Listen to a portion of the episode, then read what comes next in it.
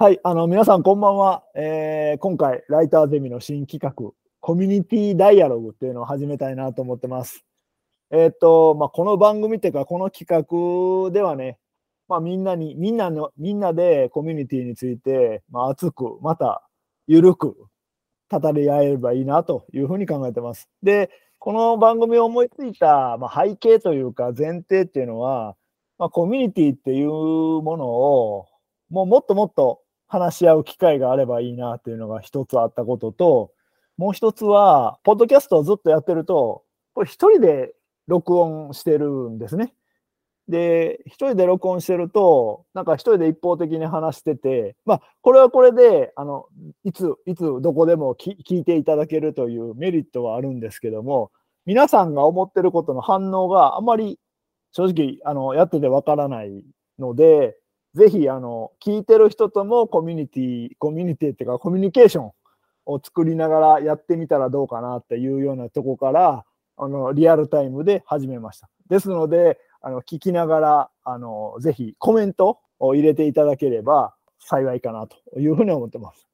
で、今日は、ライターゼミから、田中健さんこと田中健志郎さん、それから、及川さん、で、理恵さんに来ていただいて、コミュニティについて語り合いたいなというふうに思ってます。どこから始めるかっていうについてずっと悩んでるんですけども、コミュニティっていうのはもう、なんていうんですかね、いろんな側面があって、もしくはいろんな、価値というか価値観があるような組織じゃないかな。組織って呼んでいいのかどうかわからないんですけども、いいのかなというふうに思ってまして、で、今日はちょっと手軽じゃないですけど、その一つに、コミュニティを楽しむっていうようなことがあるかなというふうに思ってます。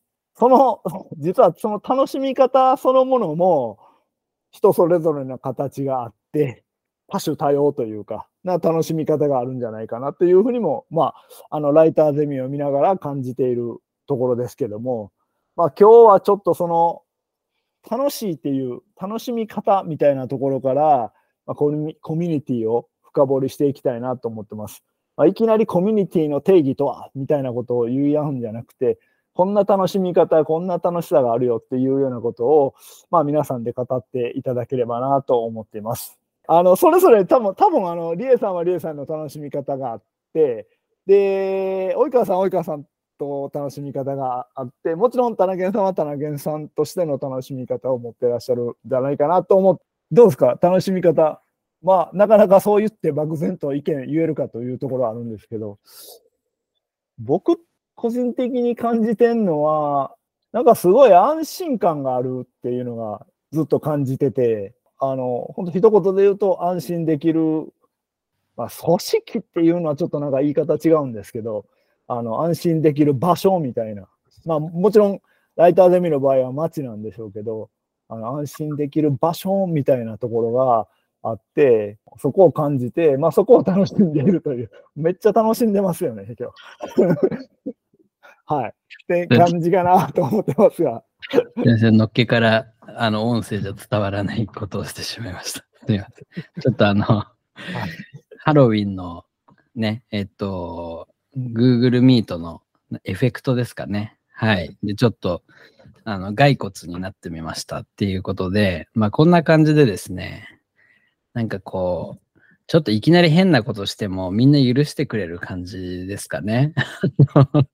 コミュニティの楽しいところってね、なんかこう、何でも許される感じみたいなね。はい。リエさん今恐竜になってますしね。はい。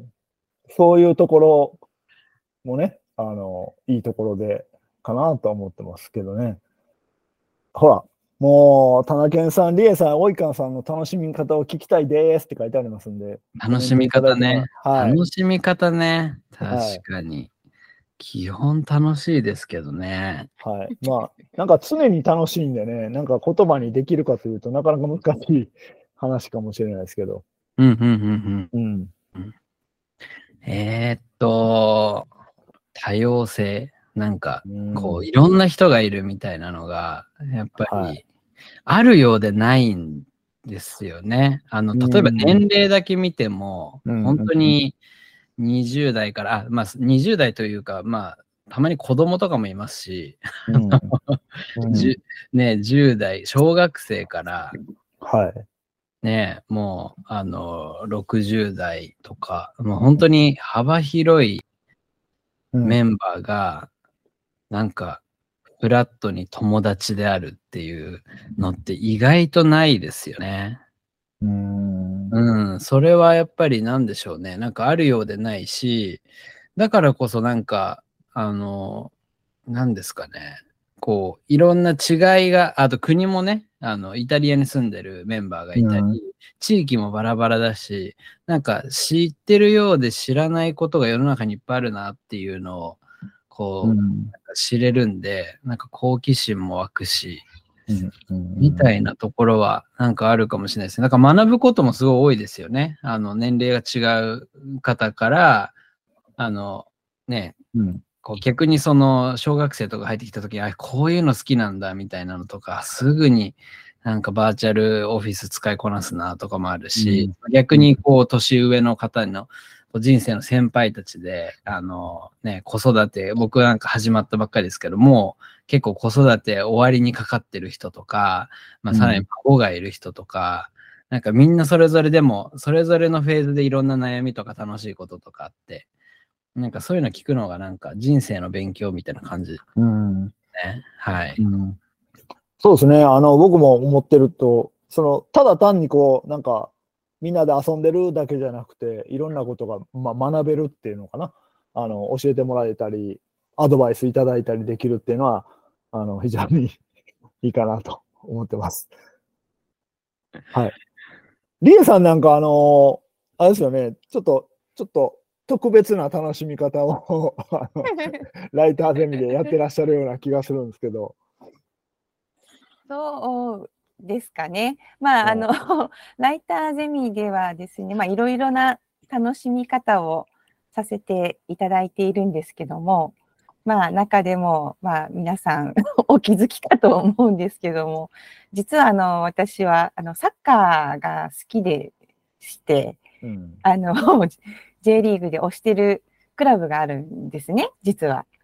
はい、で、そういったスポーツが好きな人が集うチャンネルっていうものを作っていただいているので、そちらで、今日はここのスタジアムでこうだったよ、ああだったよとか、こんなものが美味しかったよみたいなこう報告するような写真をアップしたりですとか、あとはまあ日本代表戦があればみんなで一緒にパブリックビューリング、オンラインでつなげて、みんなでこう応援しましょうとか、まあ、そんなことを企画させていただいたりっていうことですかね。まあ、そんな楽しみ方と、あとはまあ逆にですね、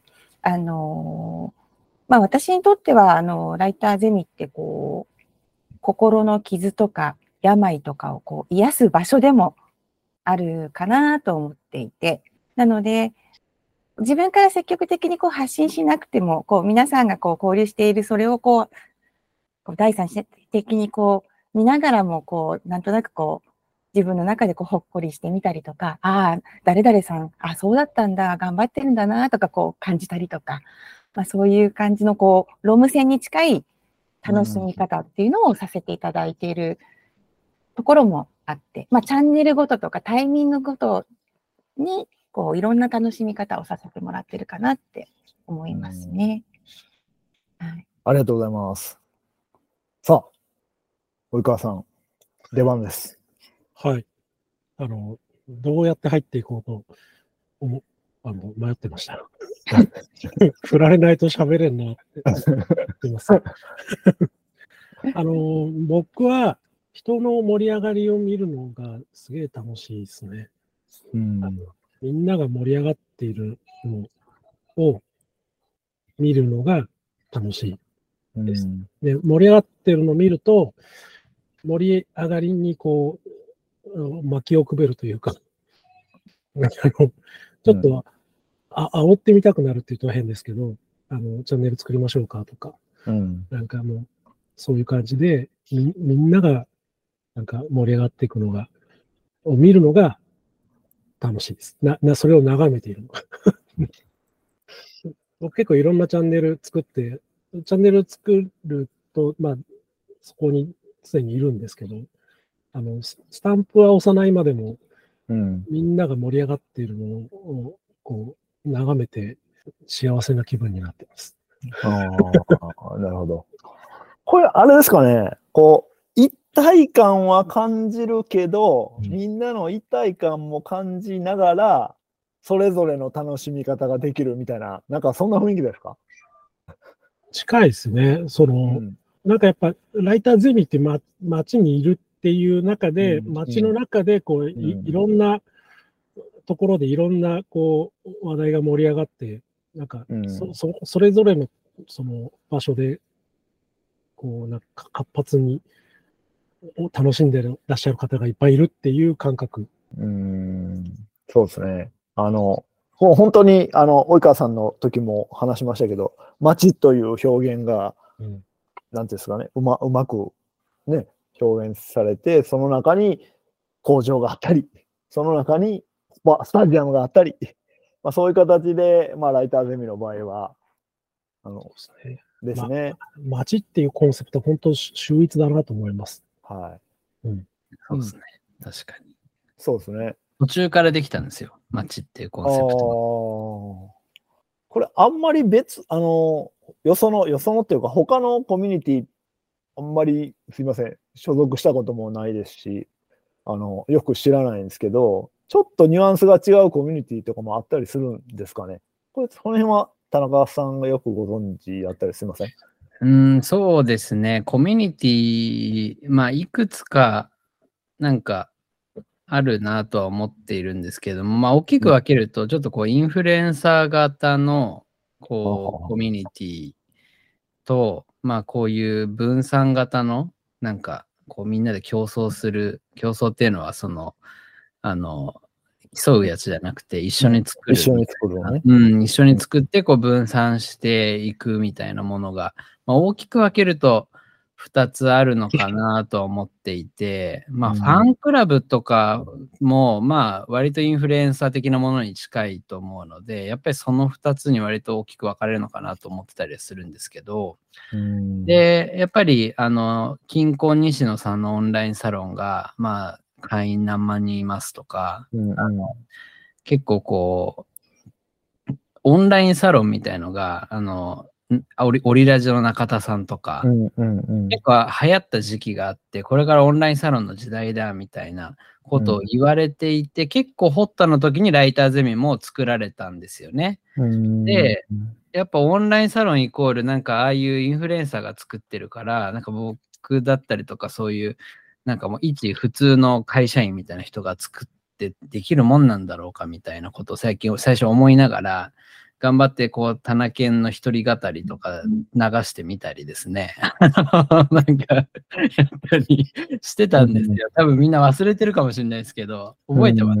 なんか覚えてますよ。覚えてます。全然覚えてます。そう、一人語りをいきなりなんかなんだってどういう名前だったかな、なんかタナケンラジオなのか忘れましたけど、なんか突然やったりとかいろいろ、あとはやっぱりなんかこうインフルエンサー型って要はその消費なんですよね。皆さんが例えば映画を見るとか、なんかそういうこう何か服を買うとかもそうかもしれないですけども、なんかやっぱそこに行っていろんなコンテンツがあって、そのコンテンツを消費して楽しむ、なんか例えばファンクラブとかだったらそのなんですかね、こうファン限定の生配信があって、それを楽しむとか、こう、すごい講師の人が来てくれて、その講義を聞きに来る。その対価として、こう、会費を払っているみたいなものだったりすると思うんですけど、なんか、最初それでやってたんですけど、なんか違うなと思って、その辺も結構いろいろ紆余曲折あったんですけど、で、なんか、多分、分散的なこの間議論飯の黒田さんと喋ってて、なんか競争分散型っていう言葉にもともと自立分散型って言ってたんですけども、なんか自立っていうのもちょっと違いそうだなみたいな、要はなんかまあ、この辺も話すと長くなるんですけど、うん、オーナー不在でいいかっていうとそうじゃないよねっていう話をちょうどしてて、うん、黒田さんもまさに同じ話をしてて、だから自立じゃないんだって、1年前一緒に登壇した時に2人で自立分散型のコミュニティですよね、僕らがやってるのって言ってたんですけど、うん、どうやら自立じゃないってなんか2人とも同じタイミングで気づいたっぽくて、うん、それを競争分散型なんじゃないかってこの間ちょうど話してたんですけど、うんうん、なんかそういういわゆるまあ競争分散というか、その何ですかね、こう誰か主催者がなんかこうメインでその人をみんなが見に来るんじゃなくて、むしろ参加者一人一人が主人公で、うん、なんかそれぞれの人生というか暮らしというかなんか生活をこの場でしているみたいな、なんかそっちの後者の方のコミュニティが、まあ、ライターゼミなんだろうなっていうことに気づくのにもなんか、まあ、ある意味2年ぐらいかかったような感じがしますね。アーカイブ遡ったら全部残ってますよ。へえ。恥ずかしいな。インフルエンサーぶってた時があったのかもしれないですね。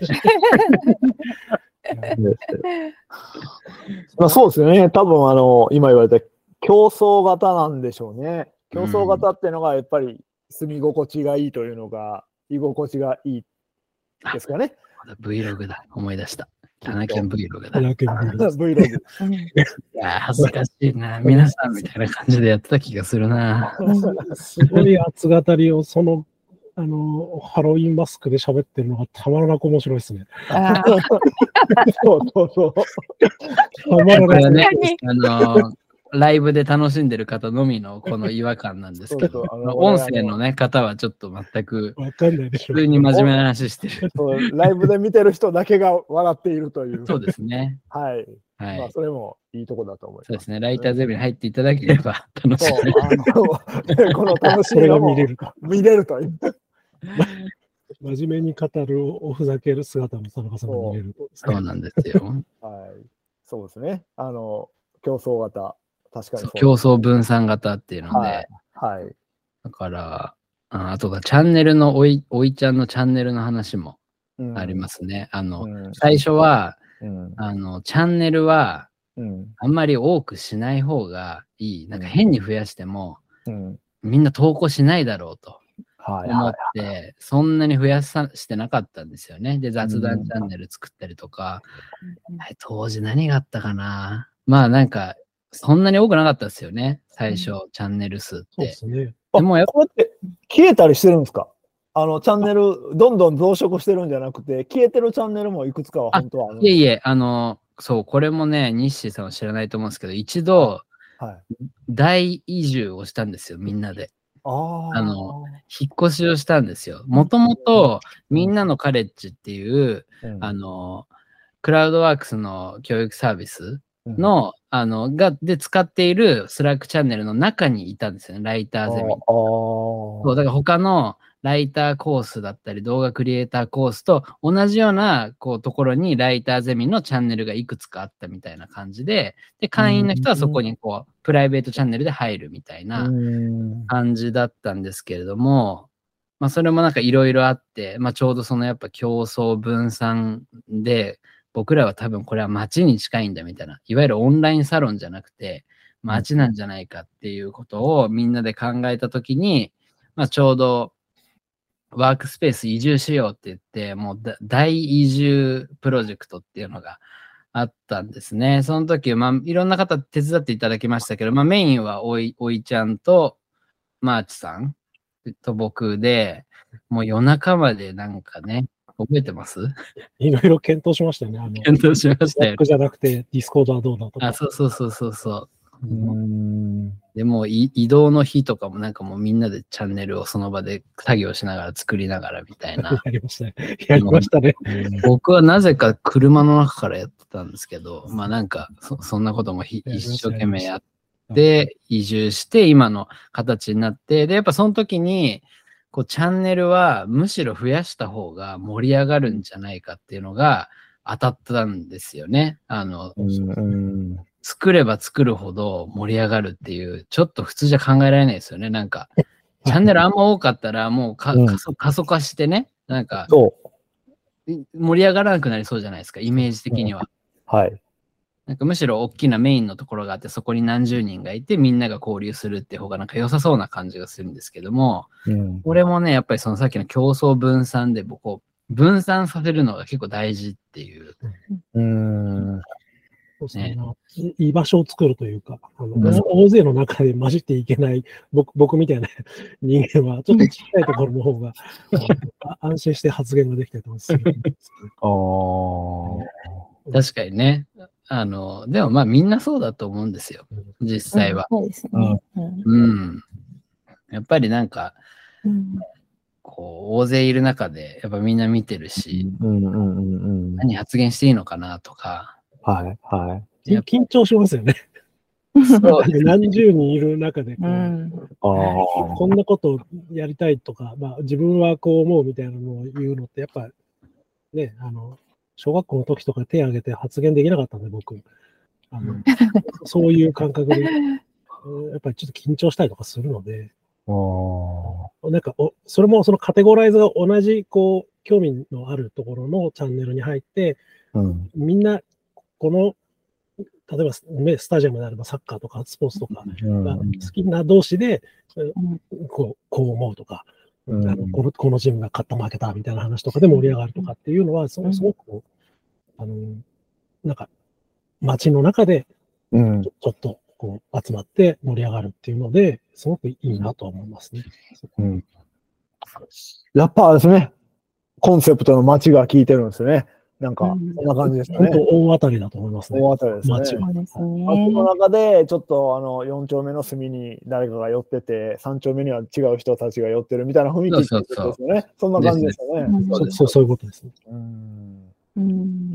なるほど。あとはね、なんかその、暮らし方の多様性というか、さっきリエさんからもありましたけど、その別にロム線でもいいみたいな話もありましたけども、やっぱ街って、これもよく話すんですけど、なんか、普段めっちゃ忙しくて、もうただ寝に帰るだけとか、なんならなんか週末だけ帰るけど、もう一個家があって、普段もそっちにいて、本当にたまに週末だけ帰ってくるとか、なんか1年に1回夏休みだけ帰ってくるとか、まあ、直美さんとかなんかそんな雰囲気若干ありますけど、夏になると帰国して、こう、オフ会を大量にこう企画して帰っていくみたいなのもあるし、まあ、かといってなんかもう、街づくり委員でこう街についてどうしたら盛り上がるのかってこう熱く毎月のように議論してる人もいれば、もうなんでしょうね、もうオフ会があるって言ったら全国どこでもずっとこう移動し続けるね、方とか。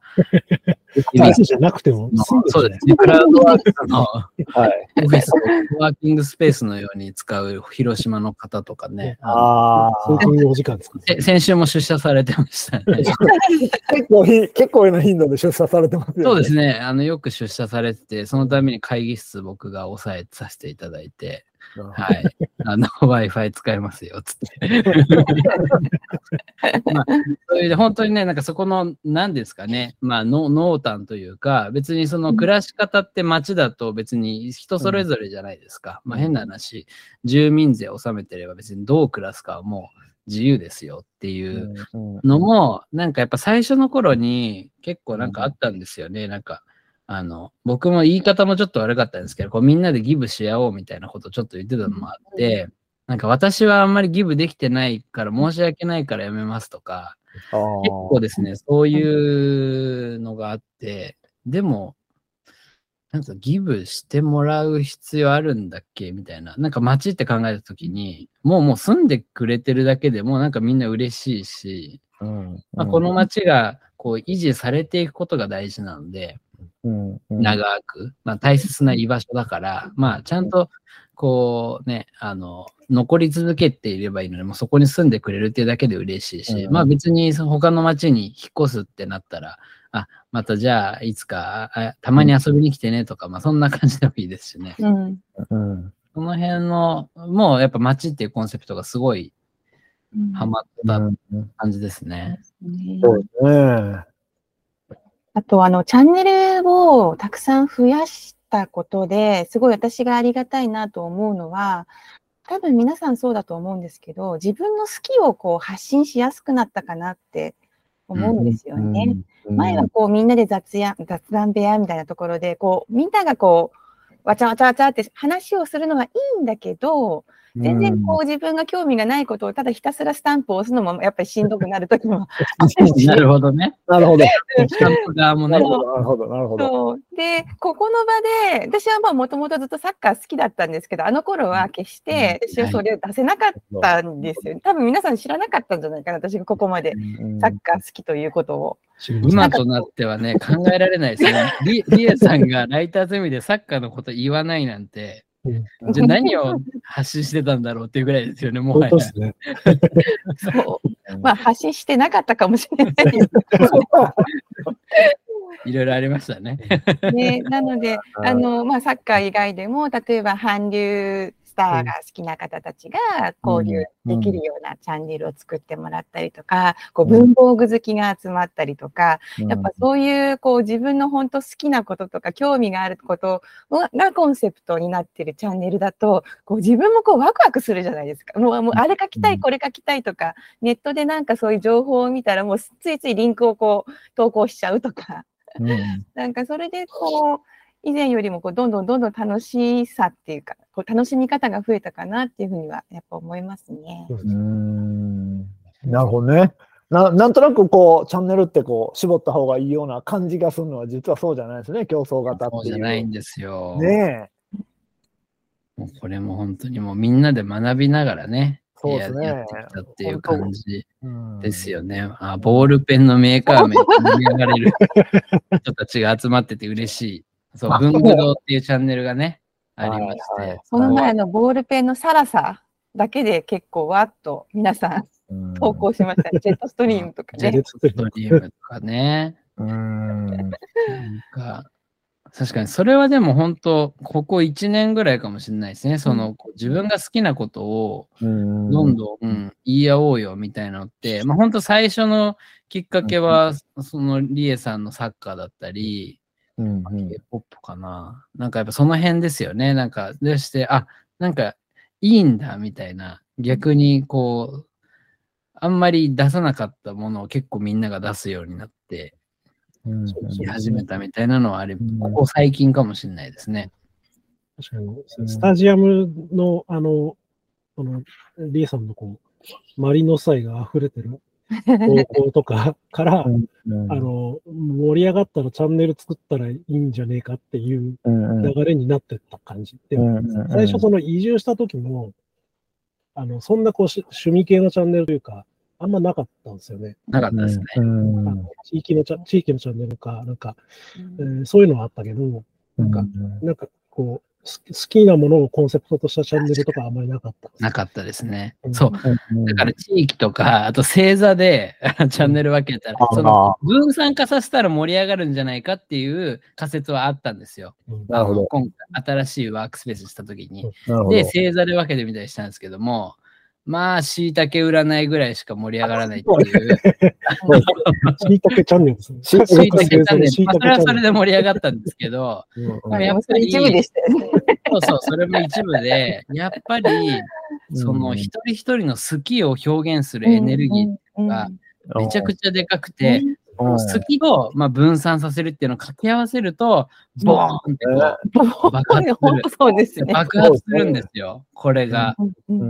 そう、なんか、まあ、最近僕も働き方ラジオで自己表現っていうふうに言ってるんですけど、まあ本当に自分が好きなことを好きだって表現するっていう、もうただ本当シンプルなことなんですけど、なんか小さい頃は当たり前にやってることがいつの間にか、あ、なんかこんなこと言ったら周りに惹かれるんじゃないかとか、みんなにとっては興味ないよねとか、結構こういろんなことを考えたり、まあなんかそれってロジカルになんか稼げるのとか、なんか正しいことじゃないと発信できないとか、そういうことじゃなくて、なんか需要があるから発信するとかじゃなくて、Twitter とかもそうなるじゃないですか。なんかこうフォロワー増やすためにとか、やっぱビジネスの方やるとこうどんどんそうなるんですけど、やっぱ人のエネルギーってなんかやっぱ生まれながらにこう好きなものを好きっていうとか、好きなことをとにかくやってみるとか、歌ってみるとか喋ってみるとか、そういうことなんだろうなっていうのを最近やっぱ気づいたのはライターゼミのこの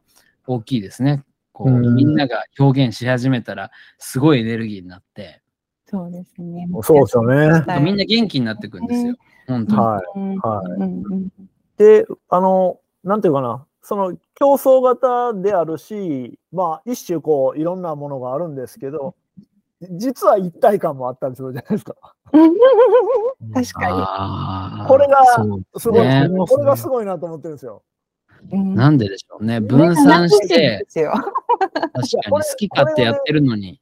そう、好き勝手やってるはずなのに一体感もある感じがして、まあ、ここが、まあ、居心地の良さにも当然つながってるんでしょうけども、うん、こういうのがコミュニティのいいところなのかっていうふうに感じたことはあるんですね。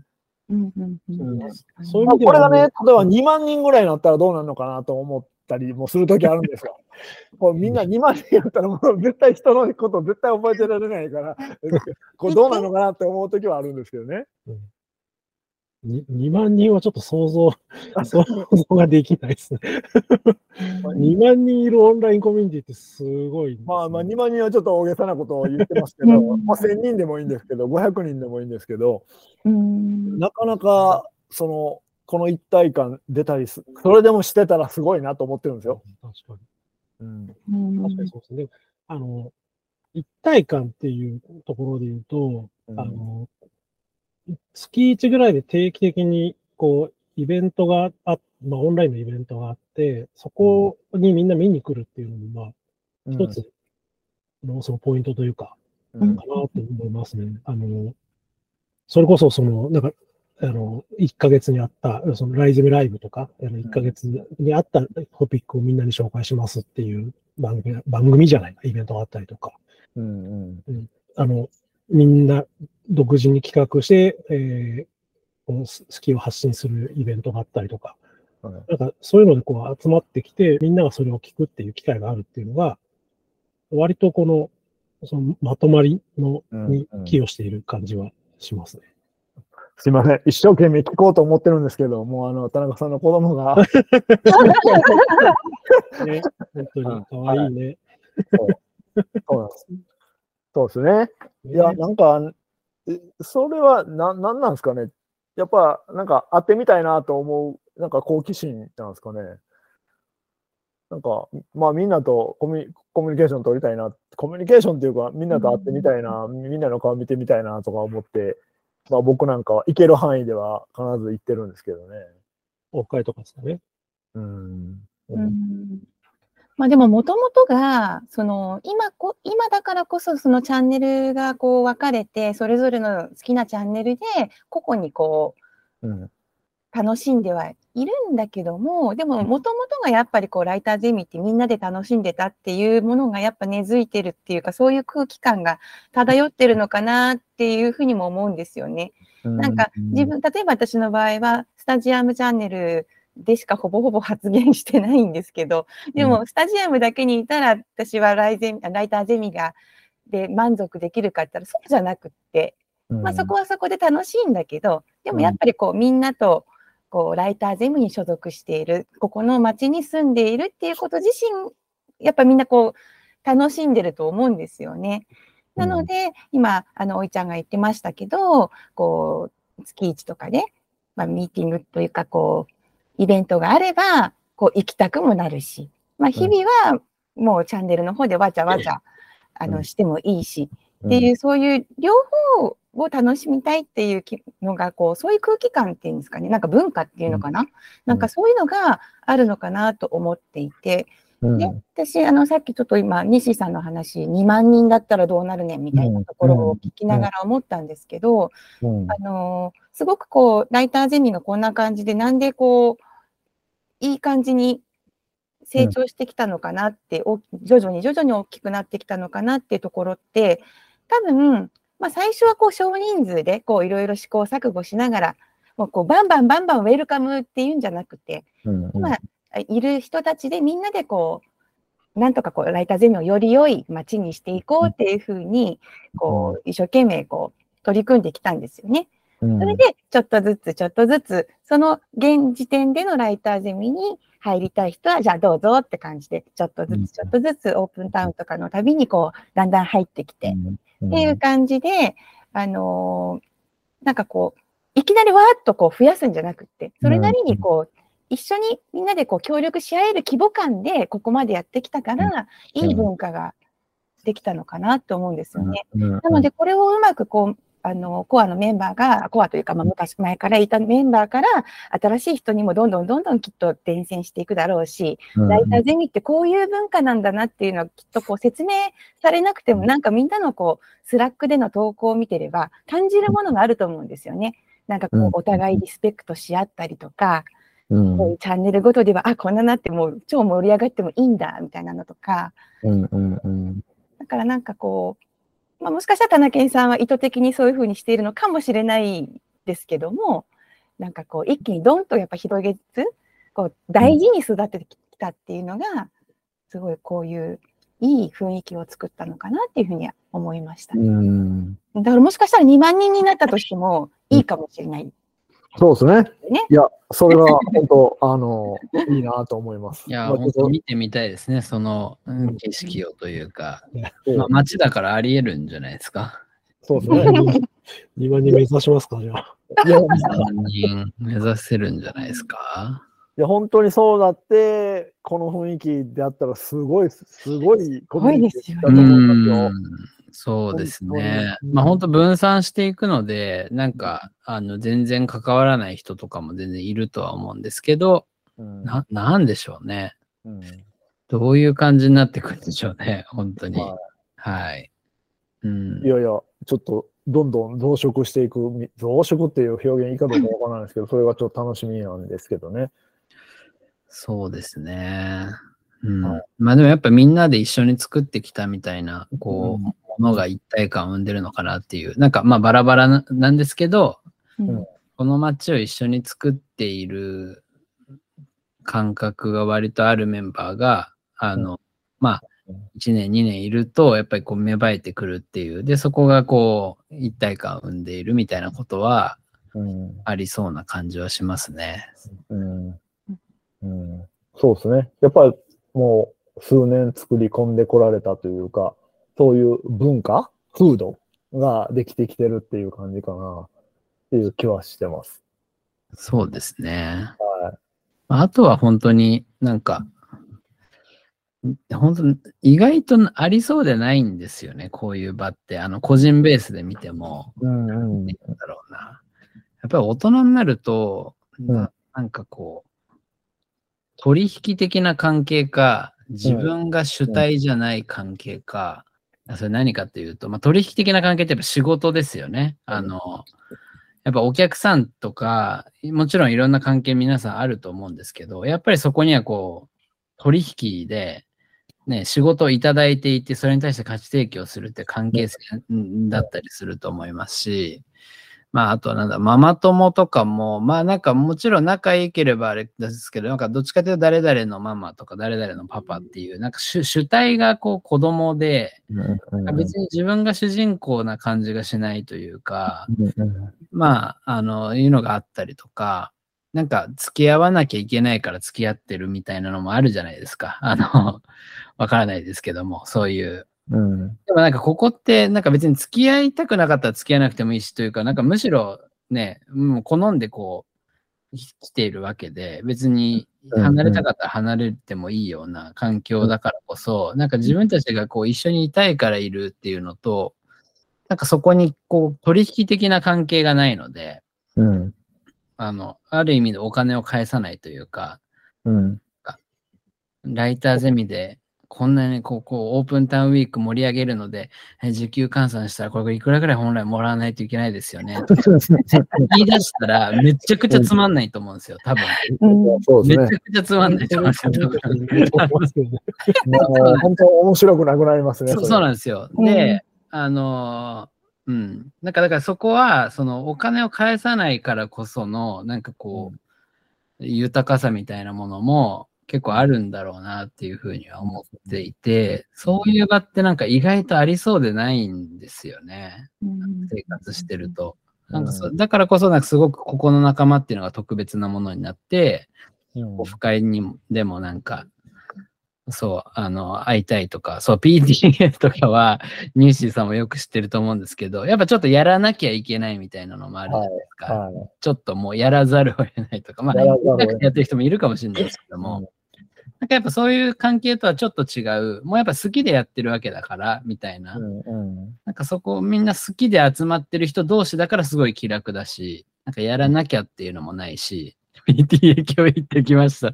なんかこの文章にすごいなんか込められた思いがあるんですけど。はい、風船膨らましたやつですね。2時間出しすぎですけども。はい。はい、そう、やらざるを得ないっていうのももちろんありますよね。やらざるを得ないことっていうのももちろんあると思うんですけども、やっぱそういう時の関係性と、なんか本当に好きで集まっているとか、好きなことだけやってもいいよっていう関係性とってやっぱ違うし、そういう場って意外とないんですよね。うん、家族ですらやらなきゃいけないも結構多いじゃないですか。それ、そうなんですよ。はい。だから意外とやりたいからやるとか、集まりたいから集まるとか、そういう、なんていうんですかね、本当に、まあ、内発的動機とか僕言ってますけど、そういうなんか場ってないんですよね、本当に。うん。大人になったら特にないですね。ないですよね。はい。ずっとその会社員とかをやってると、そういう場って一切ないですからね。会社員もちょっとやっぱ違いますよね。評価する、されるの関係性だったりしますし、ね。されるもありますし、やっぱりその、ね、人によっては上に上がっていきたいんだみたいなものが、もうものすごく見える人が出てきたり、人を押しのけてみたいな。そうそうそう。ね、及川さんが嫌いなやつですね。大嫌いします。そういう人もいっぱい出てくるから、そうですね。なんか本音言えないですよね。もうそう、本音言えないですよね。そうなんですよね。だからずっとこう仲いいんだか仲悪いんだかもわからないみたいな。まあ毎日会社で会うから話はするけどぐらいの関係でしかなくて、全然何年経ってもそれ以上にならない。ならないですよね。確かにね、年数は長くてもね。そう、ずっと毎日会ってるんですけど、それ以上には絶対ならない。もう土日なんて会いたくないですもんね。ライターゼミなんてなんかもう土日もめちゃくちゃ会おうとするじゃないですか。そうそうそう。そうです。みたいな。ガンガン誘いたくなりますもんね。そうそうそう。そうですよね。多分皆さんあれじゃないですか、このスラック見ない日はほぼないぐらいみんな見てるじゃないですか。ね、それもありますよね。生活に溶け込んでるみたいなのはね。そうそう。だから、やっぱりちょっと他にはないっす。まあ、そうですね。確かにおっしゃる通りだと思うんですね。なんか、そうだ、極端な話、ライターゼミじゃなくても、なんか誰もがこういうコミュニティにそれぞれなんか属せたら、すごい豊かだなと思うんですよね。だから、本当こういう、まあ、競争分散型みたいな言葉なのかわかんないですけども、そういうコミュニティもっと増えてったらいいなって、普通に思いますね。で、なんか街同士の交流があったりね。そうですね。うん。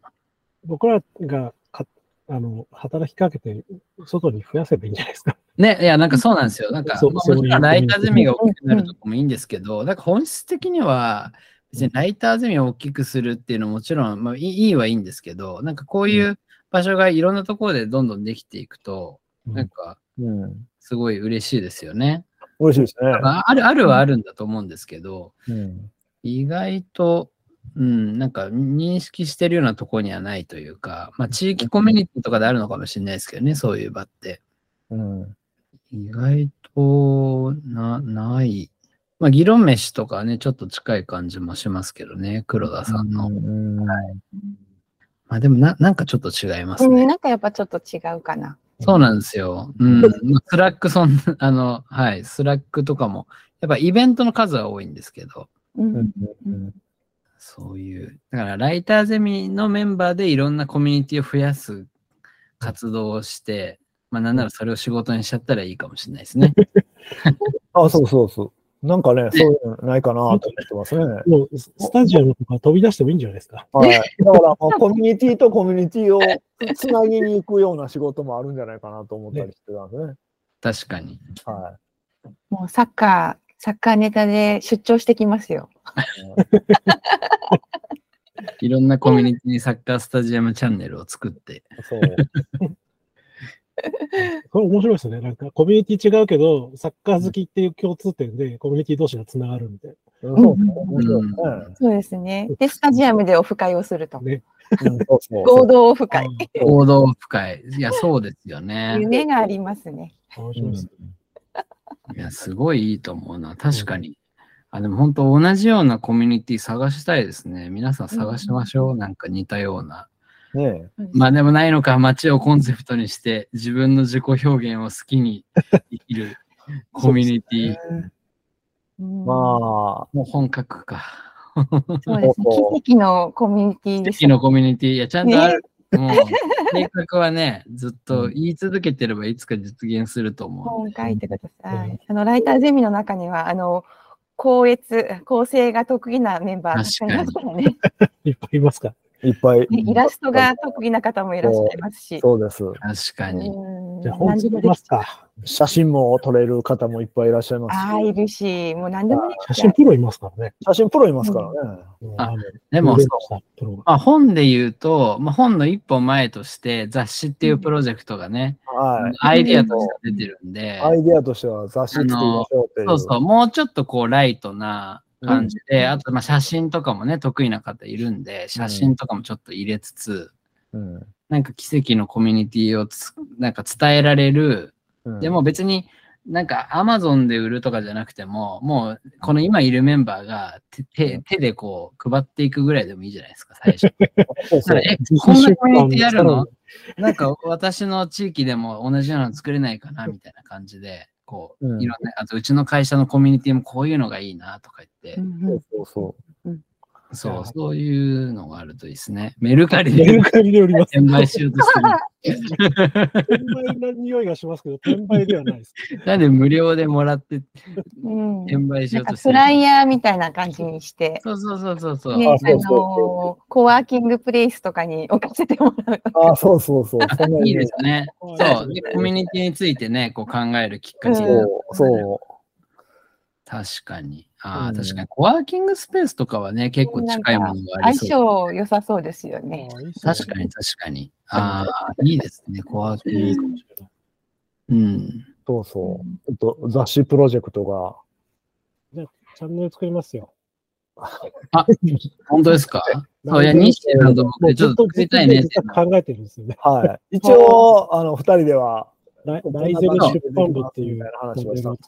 次やりたいことリストにはね、もう入ってて、まあ、もう動かしたい。そう、サークルの拠点で。そうですね。そう、今度、コンタニさんとね、トークイベントやるんですけど、告知しますね。めちゃくちゃ面白いと思います。僕とコンタニさんね、めちゃくちゃ性格が合うんですよ。多分気づいてないと思いますけど。コミュニティめちゃくちゃ、もう5時間でも語れると思うんだけど。すげえ。すごいわ。なんか、そうですね。でも本当サークルも、やっぱあれもコミュニティだと思うんで、拠点ごとのコミュニティが分散しているみたいな感じで、で、いろんな拠点ごとのなんかコミュニティがどんどんできていく世界観は結構ありそうな感じで、そこはなんか、分散型な感じしますね。確かに。そうですね。なんかサークル自体も、ちょっと横目で見てるだけですけど、ちょっとコミュニティっぽく動かれてますよね。そうですね。だからそれで言うと、民カレとか以上にコミュニティをもう中心としたサービスなので、なんでどっちかっていうと、民カレは割とサービス寄りで、で、ライターゼミとサークルが近いって感じだと思います。そうですね。はい、イメージ的には。なので、で、まあ僕も、まあ民からもちろん頑張ってますけど、ライターゼミ好きじゃないですか。明らかに。やっぱ結構、コンタニさんと話がすごい合うというか、よく熱く、ランチとか行ったらもう、仕事始められなくなっちゃうぐらい。そうですよね。はい、コミュニティとかは。まあなんなら合作で一冊できてもいいんですけどね。そうですね。奇跡のコミュニティ。だからサークルもちょっと奇跡のコミュニティ作っていかないといけないんですけど、この間パッとこう、ホームページ見たら、アンバサダーっていうのがあって、なんか6割ぐらいライターゼミのメンバーなんですよ。私もいます。私も一応アンバサダーです。そう。めちゃくちゃ知ってる人ばっかじゃんと思って。すごい嬉しいんですけどね。社内に言ったんですけど、最近ライターゼミのアピールを社内にしてるんで、いろんな新規事業を支えてるんです、このメンバーが。クラウドワークスの新規事業を支えてる人っていうもう。そうだね。はい。なんかその辺を雑誌で言えれば。雑誌ね。いいですね。まあ、雑誌の次が書籍かなって感じですよね、もう。そうですね。雑誌を何回か作って、それをこうまとめて、はい、書籍にしていくとかね、いいんじゃないですか。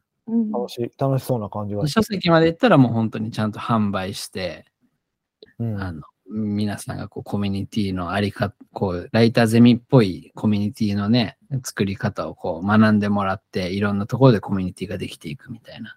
もうチャンネルできたみたいな。チャンネルできた。いや。おいちゃん。いや。頑張んないといけないですね。横断中にチャンネルを作ってしまうおいちゃん。ちょっと頑張って、ぜひ皆さん入っていけないですね。頑張って。はい。そこにもう数々のスタンプが押されているという、この。すごいな。数秒です。みんなの。数秒で。この辺が。競争型ライターゼミですね。競争型ですね。そうですね。なんかこれは動かしたいですね。なんか、まあ、編集部みたいなね、感じになりそうなんで、ぜひ編集部に入りたい方をね、とりあえず人を集めるところからかな、ライターゼミはやっぱり。そうですね。企画ももちろん大事なんですけど、そうですね。やりたいっていう人を、が集まってきて、ちょっと作戦会議するみたいな感じかな、やっぱり。まあ、雑誌ができる天傑の人がいるってことですよね。そうですね。秘書ばっかりいるから。ああ、確かに。キーが多いんですよ、ライターで。キーが多いですね。はい。やりたいってこう言って。はい、誰かやってくれないかなみたいな。早く編集してよ、誰かみたいな。チャンネルまだみたいな。そう。おいちゃんがもう、ケツまでしっかりね、やってくれるんですけど、不足してます。チャンネル作るまではやりますよ。雑誌の発行までは分かんないですけど。雑誌の発行はちょっと調査しました、一応。あ、そうなんですね。じゃあ、ぜひぜひ、もう。だからただ、編集はできるかどうかは分からないですけど。そうですね。やっぱ雑誌だとね、やっぱ編集長というか、やっぱ企画を作らないといけないと思うんで、そうですね。まあ、そういうことをね、やってみたい方は、ぜひ。ぜひ、していただいて。そうですね。編集長もね、大募集って感じですね。そうですね。まあ、ね、なんか、民カレ関連とか、外の方でもね、別に、もしやりたいっていう方でいれば。そうですね。そういう経験を持たれてる方とかがね、いらっしゃれば。ああ、雑誌の編集ね。なんかいないかな、どっかの学長とか。どっかの学長ね。転職先でも学長と呼ばれてるらしいです。なぜか次の職場でも学長と呼ばれてますとか言って。定着してるんですね。定着してますね。学長はどこ行っても学長なんだと。そうですね。ちょっといい感じで、時間が近づいてきましたけど。なんと、ちょっと次回はどんな感じになるんですかね。そうですね。次回はやっぱりもう一回ぐらいこのメンバーで行くべきですかね。おお、そうします?それで全然。はい。次回はちょっと、もう一回このメンバーで、まあ、今日のところは雑誌作ろうよ。競争型。あとはもう、好きなことやってるけど一体感あるみたいなことがまとめかなという感じはしますけどね。もう少しいろいろ話できればなと思ってますし、まあ、すいません、コメントの数だけで言うと相当盛り上がっていただいてるかなと思ってますし、さらに深掘った話を。そうですね、もう少し深掘りいきながら、いわゆる解像度、コミュニティの解像度を上げていくってやつですかね。ねえ、結構いろいろ今日もかなり解像度上がったと思うんですけど、まだ出るのかな、どうなんだろう、楽しみですね。楽しみです。まあ、雑誌の話してもいいですしね、なんか、はい、どんな見出しができるかなとかね。そうそう、雑誌だけで何時間も。それもいいな。これは相当話せますよ、雑誌。こういうのがいい、ああいうのがいいと言い出したら、そうだと思う。はい、会議、確かに、なんかダダ漏れ会議みたいな感じかもしれないですね、もしかしたら。そうですね。オープンタウンでやるべきじゃないですか。ああ。編集会議。あ、でも、そうですね。オープンタウンでこのコミュニティダイアログはね、一回入れたらいいんじゃないかなと。ああ、中にね。思ってるので、そこでちょっとこう、公開編集会議みたいな。公開ブレス。需要あるかな？ちょっとわかりづらいな。でもなんか、表向きはもうちょっとわかりやすいタイトルの方がいいかもしれないですけど。そうですね。はい。まあでもすごいいい気がしますね、これは。はい。まあちょっと、本当に、うまく続けていって、このコミュニティダイアログ、しばらくやっていきたいなと思ってます。そうですね。はい。ありがとうございます。なんかね、これからまた新しいメンバーとかも増えるので、なんかこういう、なんですかね、ライターゼミの歴史というかね、こうどうやってできたのか知れると、結構、あ、そうなんだって思うことも多いでしょうし、それ聞いてやっと分かってくるというか、本質って言ったらいいのか分かんないですけど、なんかこういう場は結構新しいメンバーにとってもいいかもしれないですね。意外とそういう話ってしないので。そうだね。ねえ。最初分かんなかったでしょ。なんか最初分かってないですからね。ねえ、どうすりゃいいんだみたいな。街とか言ってるけどみたいな。そうそうそう。ね。そうです。僕、最初なんかお昼の、何やったかな、何かに入ってほしいって言われて、入って入れますよって言われて入ったんですけど、誰かわからないんですけど、一人の人がむちゃくちゃ喋っててですね。誰か全然今となっては誰かわからないです。本当にわからないですね。本当にわからない。ヒカリンがヒカリンかなと思ったんですけど。イメージで言うと関西弁やったんです。すごい人いるなと思って出て行ったんですね。一番最初。ちょっと思い出としてはあるんですよ、僕の。誰かとか全然わかりませんよ。本当にわからない。ね、だからやっぱこういう感じでこうコミュニティについて知るみたいなね。年表がいる、年表作ります。誰かつけるとこいい。自分はやらないよ。いや、雑誌に載せればいいじゃないですか、年表も作って。ああ、いいですね。雑誌のね、後半年表になってる。いいですね。年表確かに面白いかも。なんか、まあね、だいぶ難しそうだけど、頑張って思い出しましょうか。スラックが遡れない問題はありますけど、動画とかをたどれば、なんか頑張っていけそうですね。初期のあれであれば、まだ多分、ノーションに学び日誌のノリが残ってるはずです。確かに、最初の1年ぐらいは残ってますしね。まあ、ここで5回ぐらい喋れば、相当過去の話も出てこれるんじゃないですか。確かに。じゃあもうちょっとなんか、やっぱね、もうちょい過去を振り返ってみたりとか。そうですね、深掘って、ちょっとずつこう、だんだん今に近づくみたいな。確かに。歴史をね、振り返っていくっていうのはなんか、古典ラジオじゃないですけど、なんか。次回はあれですかね、ライターゼミ創世記の話。創世記、あ、いいですね。いいですね。